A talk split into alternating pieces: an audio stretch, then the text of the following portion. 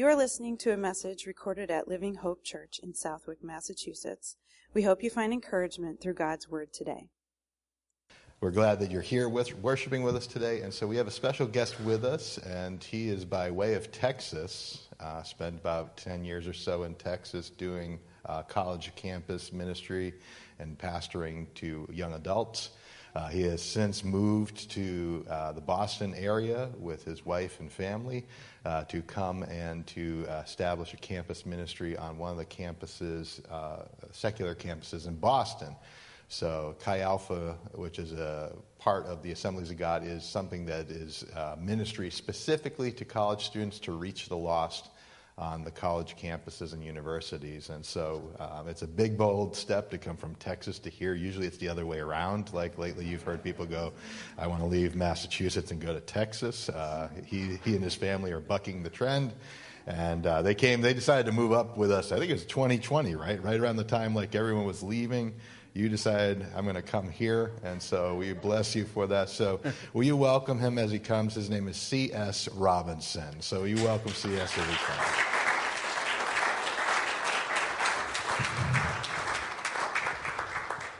Good to be here. Thank you, Pastor, for having us here.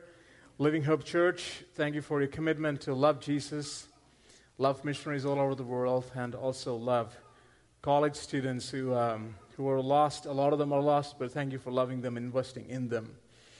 And uh, you guys want to stay back because Pastor Dan said there's going to be a special coffee here today afterwards. So nobody should leave in the middle of the sermon. It's going to be fantastic coffee afterwards. I'm C.S. Robinson. This is my wife, Faith, there, and I have three girls. Sarah is she's sitting right there, and Mercy is walking, and Ella is walking to uh, to fun times. As you can think, I do live with a house full of women. Praise the Lord. Exactly. God bless you. My wife and I had the privilege to serve Jesus uh, on a university campus setting for the past 12 years in Texas. And uh, we can say in confidence that in the midst of all that is going on in our world, Jesus is at work in the midst of a pandemic, in the midst of societal tensions, in the midst of natural disasters that's happening, He is at work. As believers, we believe that, and we put our confidence that He is at work.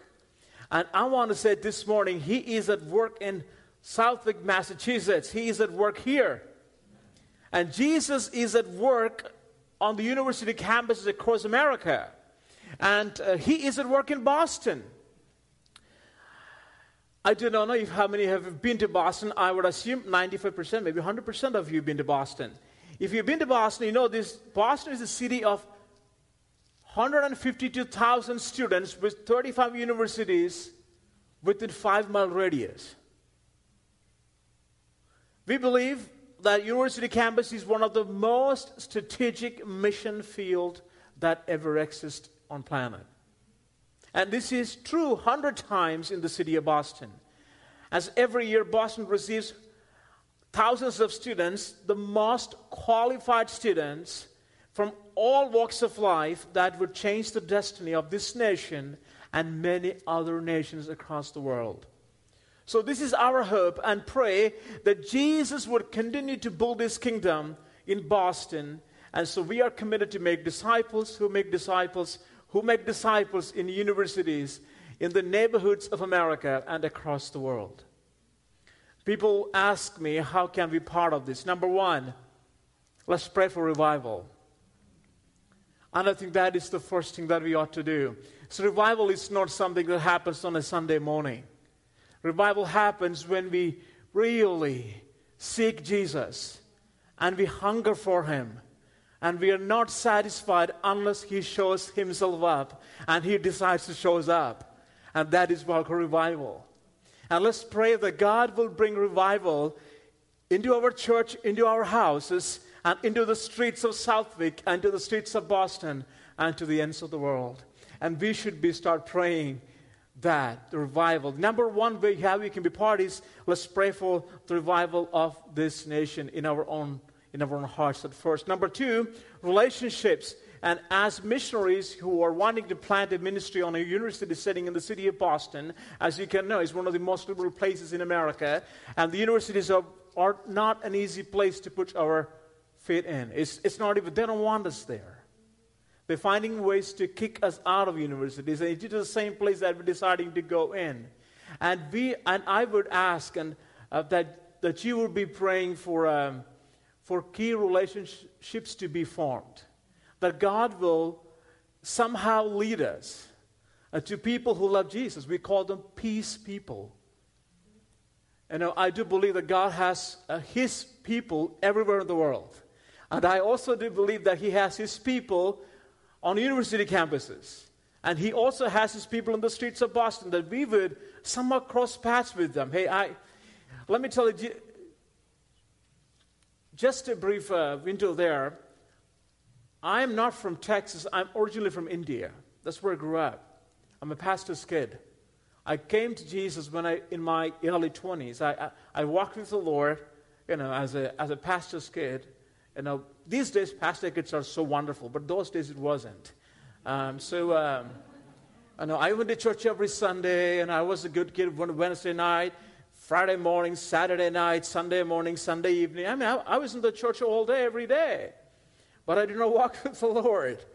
And I went to college and I ran away from the Lord. Somehow the love of Jesus did not leave me. And He chased after me. And I gave my life to Jesus when I was 21 years old. And I also had a problem of speech uh, problem. I could not talk well. I was a stutterer. I stuttered all my life until I was 23. God gave me a desire to serve Him when I was 21. And I asked the Lord, how do I even say a word? When people ask my name, I would take at least seven to ten seconds to say my name. And by the time I finish my name, they just have other things to do. You know, it just takes so much time. Forget about any relationships. So that was my life, and God, God healed me when I was 23 years old. And, um, and uh, it's been, so when I say that, it is not easy to find relationships anywhere. It's, it is hard to find relationships, especially when you, uh, when you are in a new place. So would you please pray with us that God would direct us to people who love Him and they would become partners in terms of uh, opening doors to be on campus because it is very important for us to register as a student organization on campus so that we can be there for them and live life with the students. And we have been praying for Lord, would you open doors, bring us people into our lives who are faculty, maybe, uh, maybe former faculty, maybe a student, maybe a student group of people who have been praying and love Jesus. Who knows what can happen, right? So would you be praying that God will bring relationships? Number three, number three is resources. And I believe that when God brings revival and that God creates relationships, resources will fall into place. God is a God who takes care of us. And, I, and I've been doing in, in ministry for uh, all of my life in America, and God has always put Himself the, the God who takes care. So I'm not worried about He's taking care of me. He has always done. So would you pray as we go into um, asking Jesus to talk to us, and also uh, you can be thinking of the of the three points that I mentioned. Lord, would you bring revival? Would you bring relationships and would you bring resources? So I think this is true not only for me in, in my life, and I think this is true for all of us, for Southwick.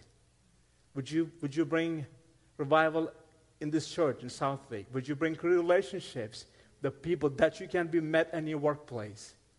That can be brought into church. And Lord, would you bring resources? I think these things are very true for all of us. So can we pray? Father, we thank you that you're a God who loves us.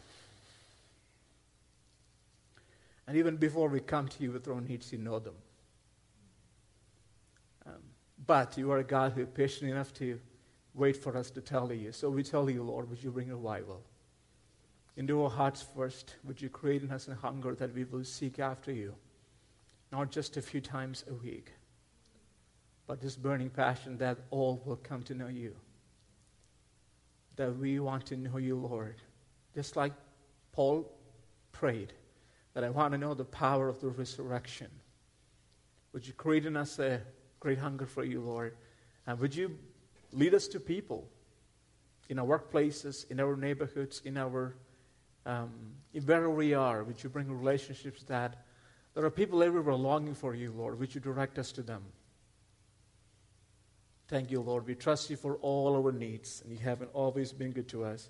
You are a God who provides. We love you. We thank you. Would you talk to us today? Let your Holy Spirit come to this place, that we will be walking out of this place as um, people who heard from the Lord. So, would you come and speak to us? We need to hear from you. We need to hear from you, Lord, this afternoon, this morning. We love you.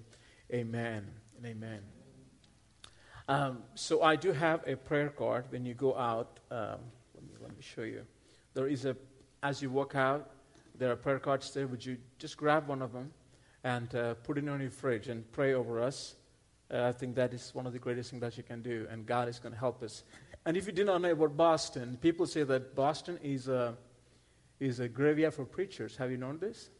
Boston is known as the graveyard for preachers, what simply means a lot of people come to Boston wanting to change the world, and they seem to pack their bags and go away in a year or two. That's the history Boston has. And devil actually intimidate us with that sometimes. So when you see that picture, you just pray over us.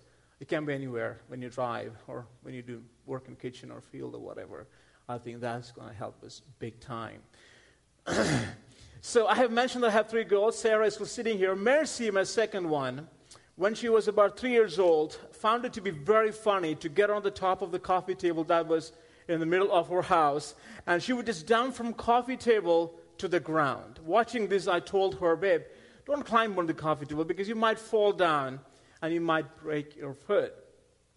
Then daddy would have to take you to hospital. It won't be fun, so don't do that. And after a few minutes, Mercy calls me, Dada, Dada, come here as I see, uh, as I got into the room, I saw her standing on the coffee table, and she says, Look, Daddy, look. And she then she jumps onto the ground. Well, she didn't get hurt. Then she started laughing as though she figured out how to jump without falling or getting hurt. For a three year old, she is sassy and confident. She thinks that she can do everything. But now she's five years old. This happened two years ago. How about some of the choices that we make in our own life? Or some of the choices that we've made despite the warning from people who loves us? I know we usually say, I did not think it would get here. I never thought it would cause that much of a pain. The reality is this that we all believe somehow that we know what we are doing and I got this. Yet sometimes we still find ourselves in such unlikely places and wonder, how have I got here? The Gospel of Mark, chapter 10, verse 17 through 22. I'm reading from ESV. Now, as he was going out on the road, one come running, knelt before him, and asked him, Good teacher, what shall I do that I may inherit eternal life. So Jesus said to him, Why do you call me good? No one is good, but one that is God. You know the commandments. Do not commit adultery, do not murder, do not steal, do not bear false witness, do not defraud. Honor your father and your mother. And he answered and said to him, Teacher, all these things I have kept from my youth. Then Jesus, looking at him, loved him and said to him, one thing you lack, go your way, sell whatever you have, and give to the poor, and you will have treasure in heaven. And come, take up the cross and follow me. But as he was sad at this word, and went away sorrowful, for he had great possessions. So now this is a very famous story, and a lot of us actually have heard several sermons out of it, but I think God still might want to teach some things today, as this passage has been very um, uh, has been teaching a lot of things to me, especially in this time of pandemic, where we thought we had it all together. We had some kind of control over our life, and all of a sudden we found ourselves, no, I don't. So God has been teaching me a lot, particularly from this passage. Let me tell you this everybody who lives on the planet has something called a, a value system. Now, they all look different from regions to region, from country to country, and sometimes from village to village. As Pastor mentioned, we moved here from, uh, from Texas about six and a half months, there are certain things that I pick up easily, the things that we do differently from Texas to here. So let's start with this. So we all have something called value system. What are some of the value systems we have in our great nation? I think I've, I think I can put them into three. The number one is individuality. We are encouraged at an early age to be independent and to develop our own goals in life. We are encouraged to not depend on others, including their friends, teachers, and parents. We are rewarded when we try harder to reach our goals. In some ways, we are very individualistic. That is an important cultural value we have in, in America. Number two is privacy. We like our privacy and enjoy spending time alone. We enjoy our private space and time. Hey, if you were grow up in India, there are 1.9 billion people. Okay, you get into a bus, um, a, a public transportation, is a 30 or maybe 60 um, um, seated bus has 300 people in it. Well, one of the reasons I came to America. I'm just kidding. we value privacy here, not many places across the world. Equality is another deal. We uphold the ideal that everyone is created equal and has the same rights. So if we can come up with these, these themes, a particular word we can use is called freedom. Freedom is, freedom is the base value we have here freedom to make our choices and freedom to run our lives. I do not know if you have noticed that our values are centered around as an individual. Our values are centered around you, the individual. We are the most individualistic society on the planet, meaning the Americans primarily think me, my thing, my job, my time, my convenience, my desires, my plan. It's a me centered world. I'm talking not the Christians particularly, I'm talking the Americans in general, including me. This is the world we live in. But philosophers would say we are pragmatic or we are relative in our thinking. What is pragmatism? It is an approach that assesses the truth in terms of success or of, of a practical application. Simply put, whatever works. We live in that world. You believe it or not, a lot of us who live in our country will fall in this category. Number one, we think we know what is best for us. Number one. Number two, we think we can run our lives the way we want it. In short, we think we ourselves are the best people to control our lives, or in other words, we are the Lord of our own lives. Yet we know this for a fact in our own lives. We are still looking for someone to come in and save us and lead us from the troubles we find ourselves in. As much as we know, we believe that we can run our lives, we find ourselves in places we, we so eagerly look for someone to come in and save us from the trouble that we find sin. At this moment, I am reminded of a man named Joni. His actual name is Cheng Meng, whom I met about 10 years ago while I was on campus one afternoon. Joni is smart, he's kind, he's polite, he's driven, he's friendly. He's from Taiwan. He was born and raised in a secular Buddhist family. His parents were affluent, he himself was intelligent and well mannered socially. Even though Joni did not grow up in a highly individual culture, yet he carried himself and believed that he knew what he, he is needed.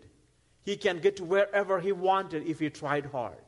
He had planned out a life that would bring him success and along with it a lot of money. I believe we all know people like that in our lives.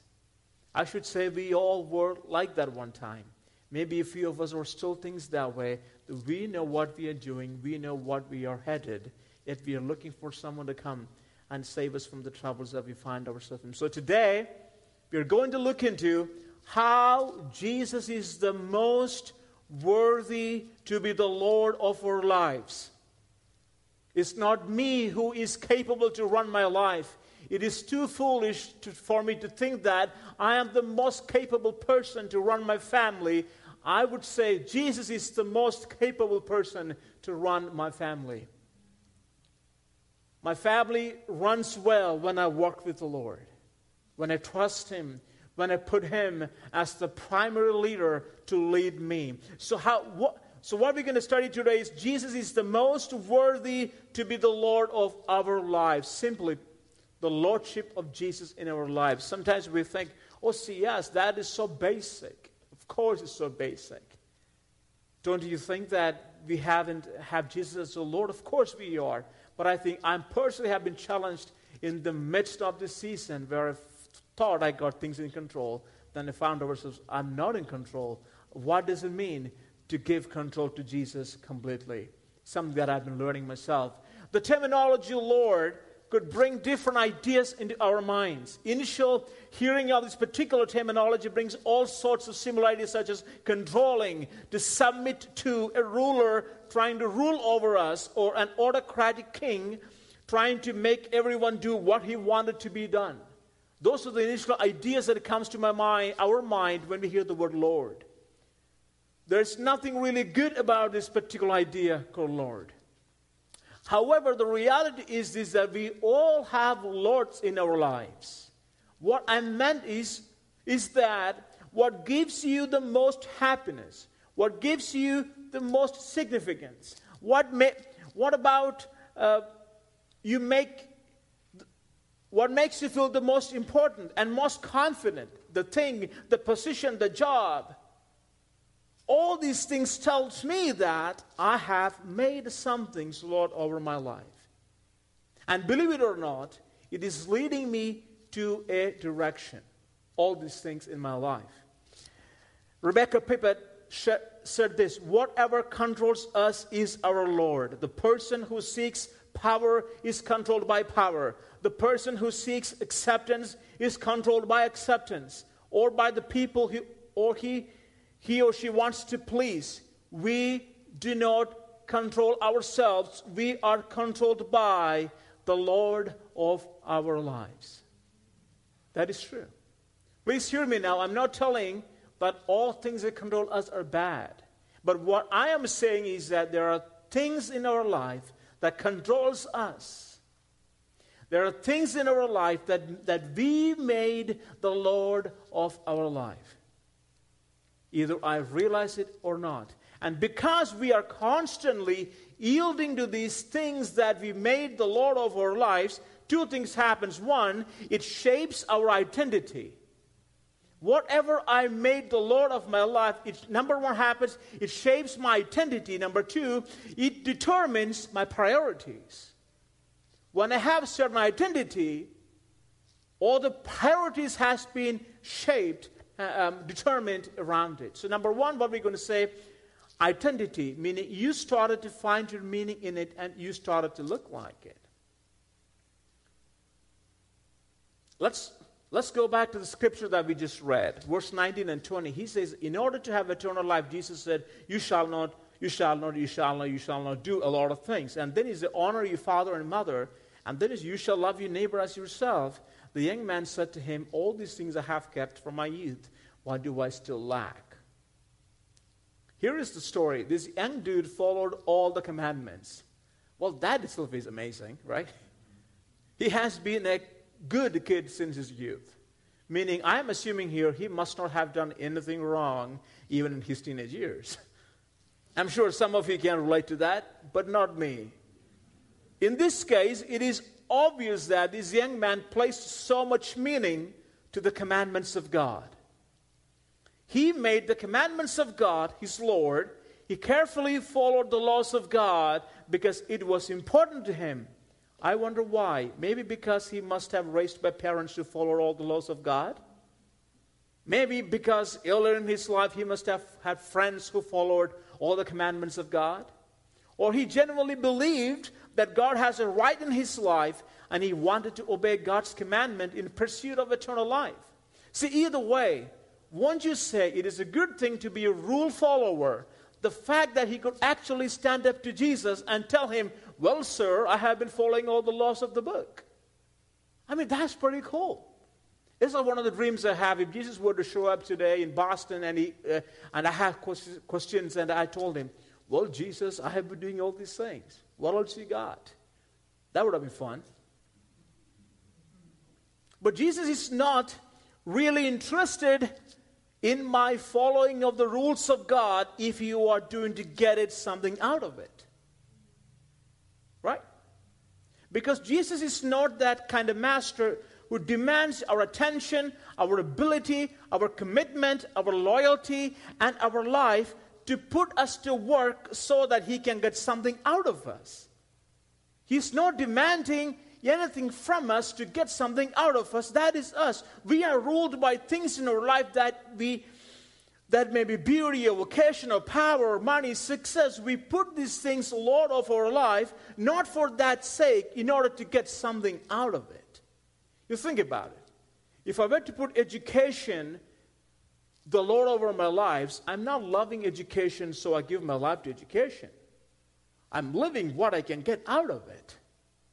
So the things that I put Lord in my life, I love it so much, not for the sake I love it, I love it so much because I no longer I can get what I can get out of it. We made these things Lord of our lives because we found meaning in it, or at the least, hoping to find meaning in it. Now we are in pursuit of this dream to become a complete somehow, and now all choices of our lives are centered around it. Every small and big choices, is important and unimportant decisions, you're finding our identity in what we are hoping to become one day. We are looking more like what controls us. Dallas Willard says this we are becoming what we will be forever.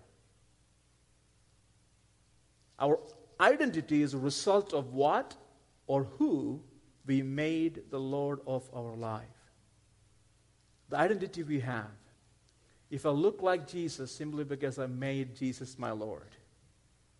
If I look like something else, it's simply because I made that the rule, the Lord over my life. Our identity is a result of what or who we made the Lord of our life. Have you wondered why certain things are important to us? We desire it. We found temporary satisfaction in it. We started to give more time to it, more resources to it. We are always thinking about it, and eventually it controls our mind. Now, this particular thing or this hurt, this hurt or this job or this success or this person is totally controlling our life, and we started to look like it. we made all other things the Lord of our life, and now the image of God that you are made in is different. Your eyes look dimmer, not much light on our face. God made us in His image. We put something else to control our life, and we, we started to look like the things that we give our lives to. For the young man, the story was the obedience of the law. He made that his first priority. If I were to do anything, the only thing for me to achieve, the only goal in my life is to obey the laws of God. His success, his status in the society, his value, everything was centered around his complete obedience to the law. But the question today, in what or who are we find our meaning in? That is a question that we ought to ask as followers of Jesus. Now, answering this question with all sincerity is very important because you and I set priorities in our life based on what we find meaning in our life. Uh, I remember I'm asking, uh, I remember a pastor friend tell me, Robinson, C.S., the way you find what is important to your life is to find the thing that you find the thing that you move you, your schedules around. And there's one thing that is unmovable, immovable. That's the most important thing in your life. And everything is like up for, yeah, it can be canceled, changed, maybe tomorrow, day after tomorrow. It doesn't not a, it's not a big deal if I didn't get to do it. It's like if there is one thing that you don't move in your schedule on tip, believe me or not, that is what you're more important to. I remember he was saying that. I'm thinking, well, that is very, very, very, very good. So right. So let's see.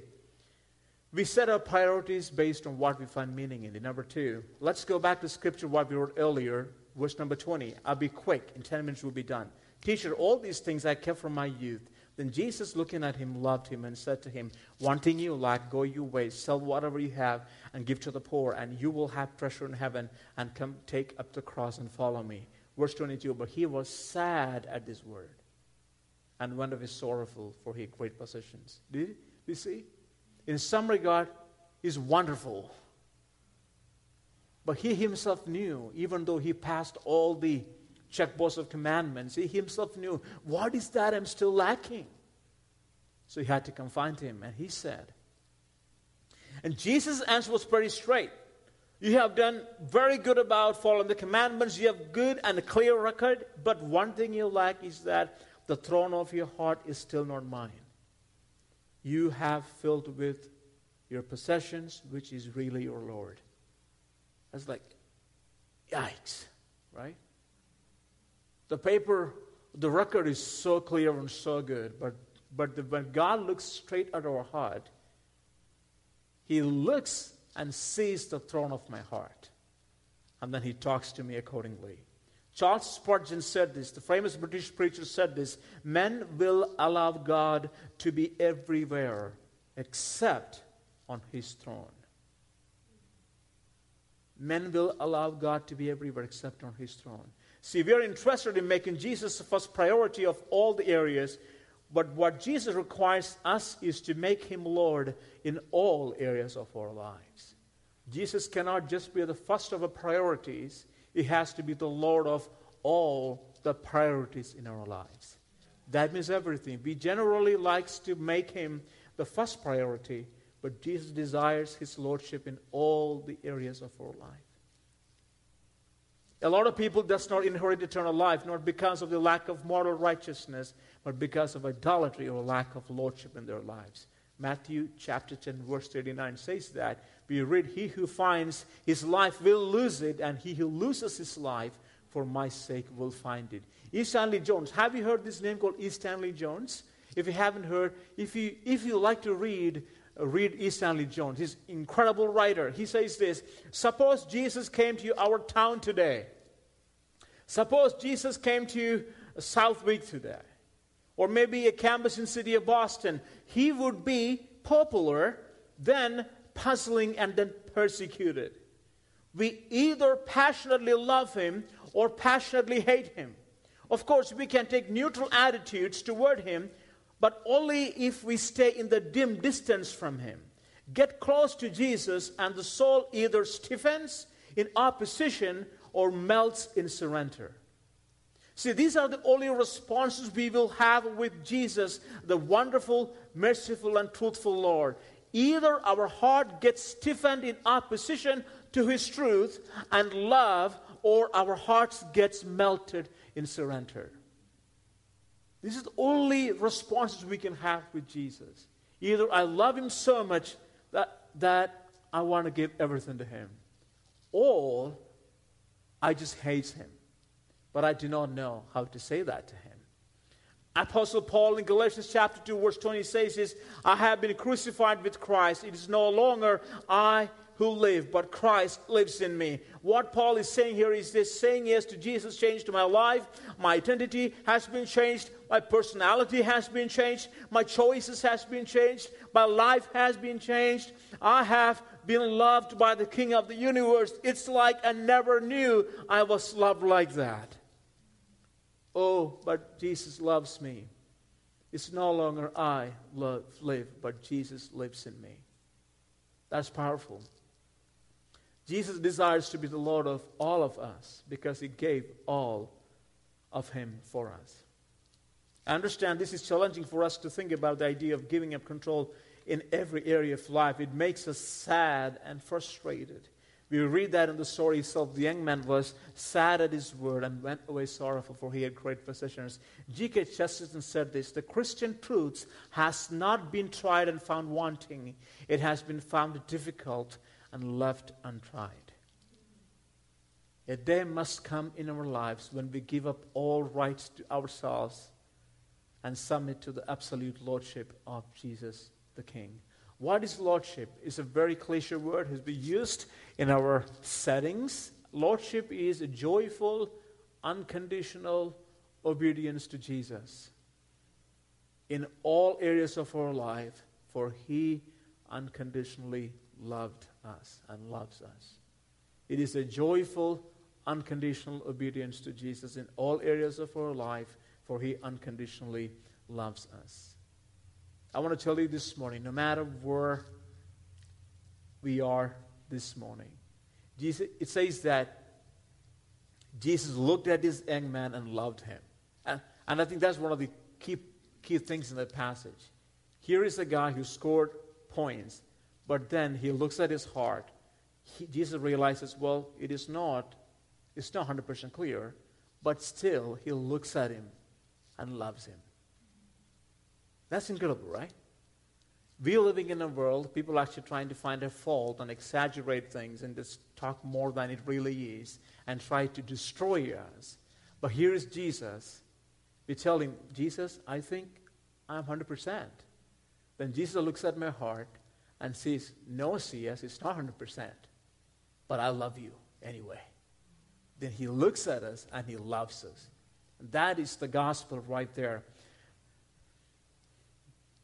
If you're seriously searching and would really take to love Jesus and walk with Him, I guarantee He is looking at us and He loves us. Have you wondered how did the writer Mark knew that Jesus loved him? I assume it was the way Jesus looked at him. Let me tell you today that He looks at you with love and compassion the same way you expect some of the people to look at you. Okay? The people are not going to look the way Jesus looks at you. Jesus can and He will. He looks at us with love, full of compassion, and with arms open wide. Come on now. See, I don't know what our identity is rested upon. I don't know what our dreams are. I don't know what really it controls us. But you know it, and Jesus knows it too. You know the things that you made Lord of our life, and I know it, what I made Lord over my life. It could be anything relationships, romance, vocation, power, money, success, ministry success for me, whatever. It could be any of these things that you gave our heart to. But today, Jesus is asking us to let it go so that you will find Him again. He desires our commitment. The Lord of the creation, the one who created everything that we see, the one who calls the stars by their names, the one who knows every part of our being, the one who knit us in our mother's womb, the God who engraved you in His hand, the God who loves you. He's not a power seeking control freak who wants to run our life He's a kind, merciful, gracious, wonderful, gentle, loving, truthful, patient, faithful God who calls you friend, but He is also actually your maker and your creator. He loves us. He loves us. He really loves us. May I tell you, there is no other person or thing that is qualified to run our lives. It's nobody else. No profession, no person, no success, nothing that is so qualified to love, to, to lead us, if only we can just give our life to Him. He's asking the most precious thing in your life, and I hope this morning you will trust Him with it and give it to Him. He loves us unconditionally. While we did not deserve it, Jesus' death on the cross brought forgiveness to our sins, and Jesus called us his friends and changed our lives. It is to this Jesus that you are giving your life to. It is this Jesus that you're asking to be your Lord. He deserves it because he loves like no other. Amen.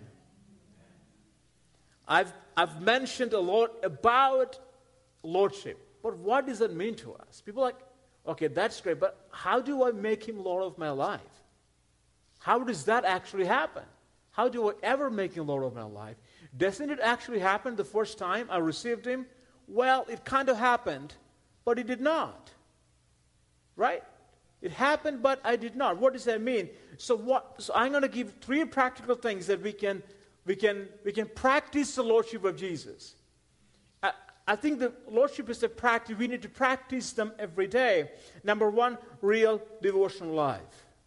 Three points. Number one is real devotional life. We need to have intentional time with Jesus with Jesus, reading scripture, singing praises to Him in private, listening to Him talking to us, praying, just extravagant time with Jesus. It is this practice of real extravagant time with Jesus that our hearts learn to know Him personally. We know what God's hand can do, or we know the capacity of God, but we also need to know the character of God.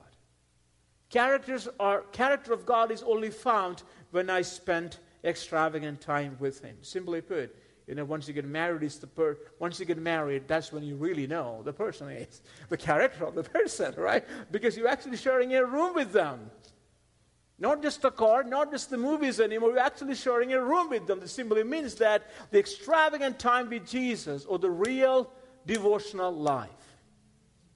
Lordship of Jesus in our life starts with extravagant time spent with Jesus. Number two is real relationship with others. This is important. Sincere and real relationship with others possible when we first have relationship with God Himself.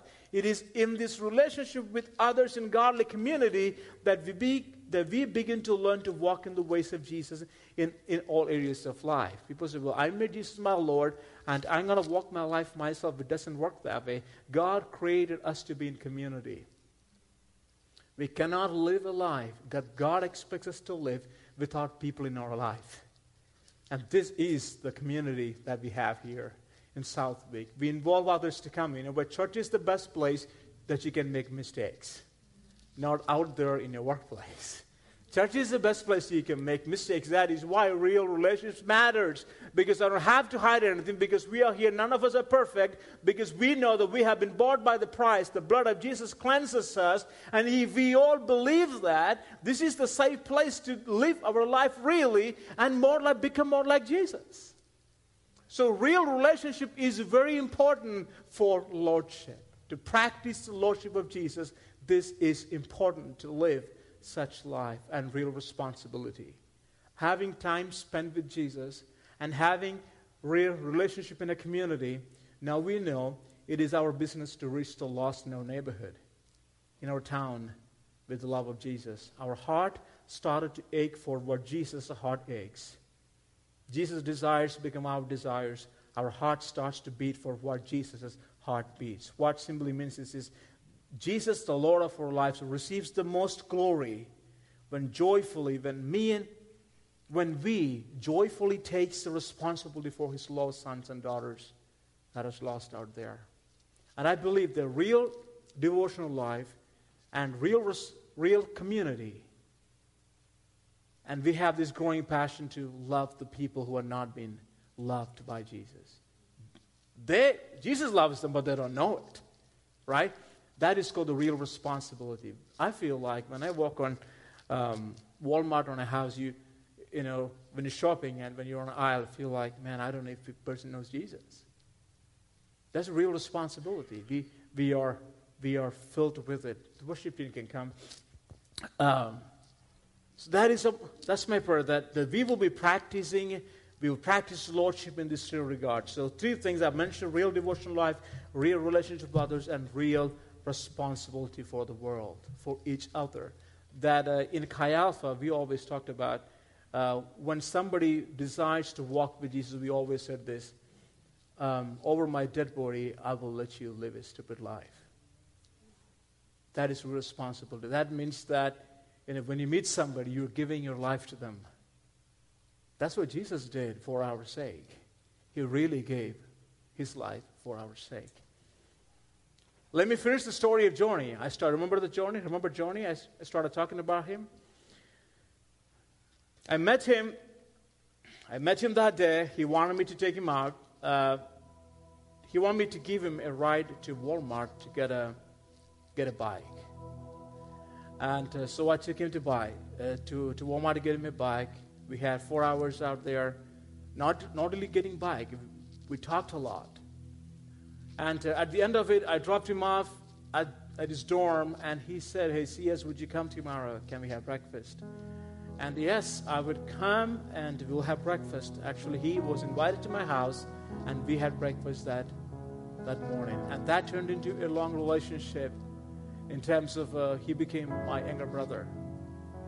Four months into it, he started coming to our large group meetings. It, it, it usually happened on Thursday night so many hundreds of students were gathered for that particular weekly meeting. And Johnny would come, he would actually sit on the last row and falls asleep for an hour. he does not want to do anything what was going on there. He started, he would come, but he came because I because we were friends. Hey, you can invite people to Jesus, to church, if you're friends with people. Real relationship is the strategy to bring people to God's kingdom. Real relationships. So Johnny came because we had a good relationship. He knew that and he can do whatever he wanted. So he came, but however, I, I, I remember asking, Johnny, you don't have to come if you wanted to sleep at the church. You don't have to come. You can actually sleep at your sofa at your house. He said, no, I want to come. But, but four months into that, I had the honor to see him walking out of the aisle and giving his life to Jesus. And next year, Johnny found a name, a guy named Yuya from Japan, and he discipled him to the Lord. And the next year, he graduated and went to London to do his master's, and then after that, went back to Taiwan to work. And there he found a godly girl from Chinese background. They were mar- they wanted to get married. He called me, hey, CS, I found this godly girl. She she comes to church with me. She plays piano. Um, I'm in love with her. I want to marry. Would you come and do my wedding? So I had the privilege to travel to Taipei to do his wedding. I was there for a week. Toward the end of it, wedding is done, and I was able to meet his brother. He said, Well, I didn't tell you. My brother came to the Lord. His name is Leo. He's older than me. He's three years older to me. But I'm glad um, I was able to love him. He came to the Lord. And then he said this By the way, my mother started to go to church with me. So, what I'm saying is that when we say that university campus is the most strategic place to reach the world, it isn't a rhetoric. It can happen. And Johnny became a disciple maker who makes disciples. Wherever he went, he made disciples. Okay, that is my prayer. That is our hope about Boston that God will give me another Johnny, not just one, hundreds of them. That they will come to the Lord and they will make disciples who make disciples who make disciples. Hey, when Jesus, until so that Jesus can come early, right? So that we can get to spend time with Jesus. There are a lot of needy people in our lives, in our town. Let's get busy. Let's love Jesus with them. And uh, God is going to use you guys to disciple them, make disciples. So three things. Let me let me conclude here. I do not know what runs your life today. I hope it is Jesus. There's nothing else. Occasionally we find ourselves in places where, of course, Jesus is center, but there are a lot more things that controls our lives. If you would take a moment, would you close your eyes? Would you run to Jesus and ask Him, Lord, what else is there that gives me significance? My family, my relationships. But Lord, I just want it to be you. Oh Lord, or maybe you are in a place like, I know this about me, Lord. Would you help me to practice this Lordship? That I would spend time with you intentionally. Would you make a commitment to do that? It's all these things between you and Jesus, with no one else. Tell him, Lord, I call you Lord, but I don't think I, I practice that. I want to make a commitment to spend time with you today. And I also I want to make a commitment to, to have real relationship with people that you put in my life. That we will live this life together in a community. Also, would you ask, Lord, would you give me a great responsibility for this place, for Southwick, responsibility for uh, my workplace, that I will reach out.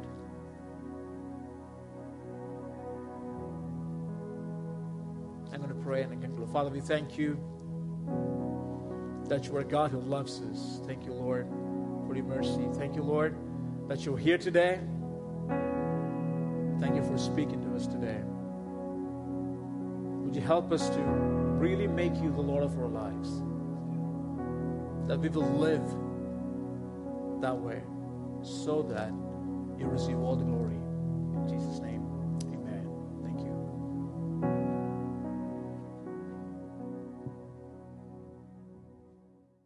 Thank you for listening.